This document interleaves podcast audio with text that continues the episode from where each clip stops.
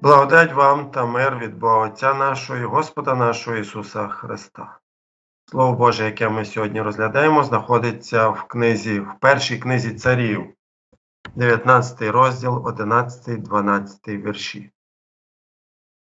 Вийде і станеш на горі перед Господнім лицем, аж ось переходитиме Господь, а перед Господнім лицем вітер великий та міцний, що зриває гори та скелі ламає та не в вітрі Господь, а по вітрі трус землі, та не в трусі Господь, а по трусі огонь, і не в огні Господь, а по огні тихий лагідний голос. Це Слово Боже, яке прийшло з Господніх уст до пророка Іллі на горі Хорив, до пророка, якого в народі зробили повелителем грому і блискавки, замінивши ним поганського бога Перуна. Тож, незважаючи на народні байки і вигадки, зосередимо нашу увагу на Божому Слові, яке знаходиться при кінці першої книги царів, і дізнаємось про справжнього Іллю, Божого чоловіка, початку і середини 8 століття до Різдва Христового. Ілля справді був блаженним, благословенним чоловіком, із усієї історії людства відомо про двох осіб, яким дозволено було уникнути фізичної смерті це Енох та Ілля. Бог покликав Іллю промовляти в Боже ім'я в один із найпохмуріших періодів історії Ізраїлю, коли Ахав був царем відпалого північного царства. Ось як Біблія Старого Заповіту описує правління цього лукавого царя. Бо ще не було такого, як Ахав, що запродався чинити зло в Господніх очах, що його намовила жінка його Єзавель, і він чинив дуже гидке, ідучи за ідолами, усе так, як робили аморияни, що їх Господь поваганяв перед Ізраїлевими синами. І робив Ахав, син Омрі, зло в Господніх очах більше від усіх, хто був перед ним. Разом зі своєю лукавою дружиною Єзавель Ахав зробив поклоніння валу державною релігією Північного царства. Саме на такому темному тлі ми зустрічаємо Іллю, Божого пророка. На противагу темряві тих днів Бог виявляв свою дивовижну благодать. Знову і знову ми читаємо про служіння пророка, і було Господнє слово до Іллі. У темну годину історії Ізраїлю Бог не дозволив, щоб щезло його слово. Бог промовляв через покликаного пророка закон і Євангеліє. Також Бог підтримував проповідування Іллі різноманітними ознаками, чудами. Хоча Бог чинив і чинить чуда впродовж всього періоду історії людства, було три історичних періоди, коли чуда відбувалися так часто що люди вважали їх майже звичним ділом. Першим із таких часових відтинків був вихід із Єгипту і захоплення обіцяної землі. Другий період це часи Іллі та його наступника Єлисея. Третім періодом великих чуд були часи Ісусового служіння і встановлення Християнської церкви. Власне, перші два періоди вказували на третій. Сьогодні ж мова йде про другий. Коли в голодні часи Бог послав Іллю замешкати в домі вдови, Бог чудесним чином забезпечував борошном та олією. Коли помер її син, Бог воскресив його через Іллю. При змаганні Іллі з Вааловими пророками на горі Кармел Бог підтримує свого пророка, посилаючи небесний вогонь щоб поглинути жертву Іллі. Чудами Бог виховував Іллю, формуючи його у Божого мужа посеред вельми ворожого світу. Чуда зміцнятимуть Божого пророка, особливо коли той падатиме у відчай. Проте чуда, які чинив Ілля, також служили як докір для лукавих царя і цариць. Чуда відкривали очі ненавченим і поганим на вірне поклоніння єдиному правдивому Богові. Коли цар Ахав повернувся з гори Кармел до свого палацу в Самарії, він розказав цариці, як пройшло змагання валових пророків і про їх знищення. Єзавель запалала від люті, погрожуючи Іллі Божому пророкові.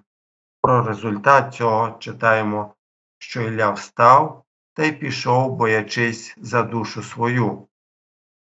Без Господнього дозволу і всупереч Господній волі Ілля залишає служіння, він втікає від призначеного йому Богом завдання. І ще як втікає, спочатку на південь до Юдиної Бершеви, 160 кілометрів від людей, яким Бог покликав його проповідувати. А сам пішов пустинею дорогою одного дня і сів під одним ялівцем і зажадав собі смерти, і сказав Досить тепер, Господи, візьми душу мою, бо я не ліпший від батьків своїх. А коли Господній ангел підкріпив його калачем і водою, Ілля йшов, підкріплений тією їжею, сорок день та сорок ночей аж до Божої гори Хорив. І прибув він туди до печери і переночував там. Гора Хорив більше відома нам як гора Сінай. Чи ви можете у це повірити? Ілля пішов ще далі на південь від місця свого покликання. Тепер він вже на відстані 500 кілометрів від місця, де йому слід проповідувати. Крім того, Ілля продовжує себе жаліти, сховавшись у печері та бажаючи смерті. Аж ось Господнє слово до нього, і сказав він йому, чого ти тут, Іллє? А той відказав Я був дуже горливий для Господа Бога Савоота, бо Ізраїлеві сини покинули заповіта Твого та порозбивали жертівники Твої, а пророків Твоїх повбивали мечем, і позостався я сам, і шукали вони душу мою, щоб узяти її. А він відказав Вийди і станеш на горі перед Господнім лицем.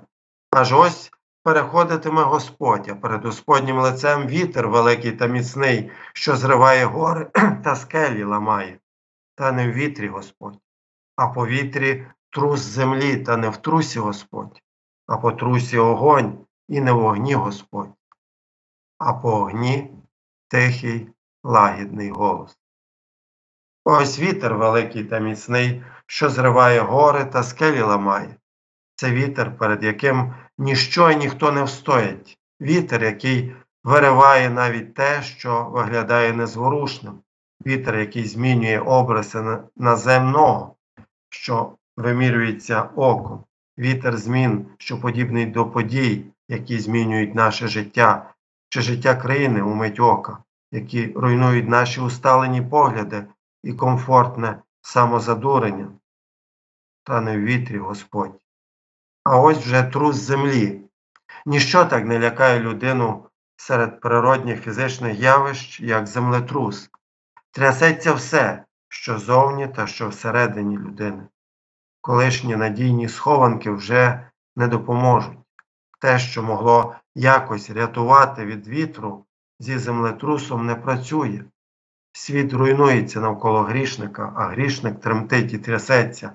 Трясеться земля, та не в трусі Господь, а по трусі огонь. Небесний огонь, страшний, страшніший за постріли артилерії, навіть реактивної. А якщо перед тим попрацювали вітер і землетрус, що живого може залишитись після цього? Як би Іллі хотілося, щоб усе це впало на голову цариці Єзавель, проте і не вогні Господь вітер, землетрус, небесний вогонь усі три це ознаки Божого суду та кари, що направляється і виливається на всякий гріх, переступ, провину, на будь-яку непокору Богові, самоправедність і гординю. Проте справжнє Господнє діло, справжня Господня сутність не в засудженні та покаранні. Закон не покаже людині справжнього обличчя Бога. Закон не об'являє ані Господнього діла, ані Господньої сутності. Господь не об'явив себе ні у вітрі, ані в трусі, ані в огні, а по огні тихий лагідний голос. Своє справжнє обличчя Бог показує лише у тихому лагідному голосі Євангелія. голосі Божої обітниці в Ісусі Христі, бо лише у такий спосіб Бог притягує людей до себе. Лише лагідний голос Божого Євангелія може привести грішника до Божої сім'ї. Вітром, трусом і вогнем закону Господь лише готує собі дорогу, щоб прийти у тихому лагідному голосі Євангелія, доброї звістки, що у слові та таїнствах. У такий спосіб Господь притягував і змінював людей до себе часи Мойсея та Іллі, в часи Ісуса і апостолів. Засобом тихого лагідного голосу благовісті Господь продовжує притягувати і змінювати людей і сьогодні. Прощення гріхів, яке Христос заробив на Христі для Ахава і Єзавелі, Мойсея та Іллі, для вас і для мене роздавалося і роздається у тихому лагідному голосі Євангелія, у проголошенні слова і у відправленні таїнств. Хрещення вмиває наші гріхи і зодягає нас у Христову праведність.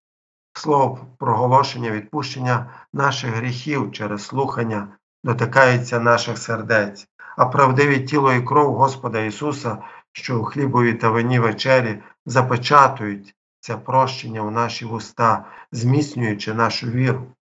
Все це тихий, лагідний голос Господнього Євангелія, яке ми чуємо, бачимо, до якого дотикаємось.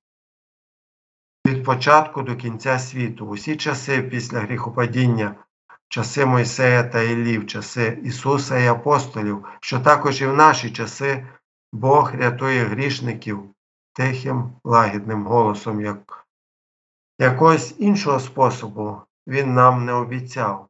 Хоча люди, подібні до Ахава і Єзавелі, не будуть слухати цього тихого лагідного голосу, а інші будуть шукати для себе ще чогось, окрім тихого лагідного голосу.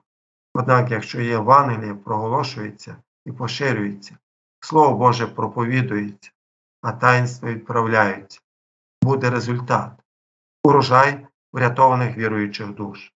Навіть якщо людське око цього і не бачить, тихий лагідний голос робить свою справу, як це було і в часи пророка Іллі, якому після наказу продовжувати служіння Господь каже, а в Ізраїлі я позоставив сім тисяч усі коліна, що не схилялися перед валом, та всі уста, що не цілували його.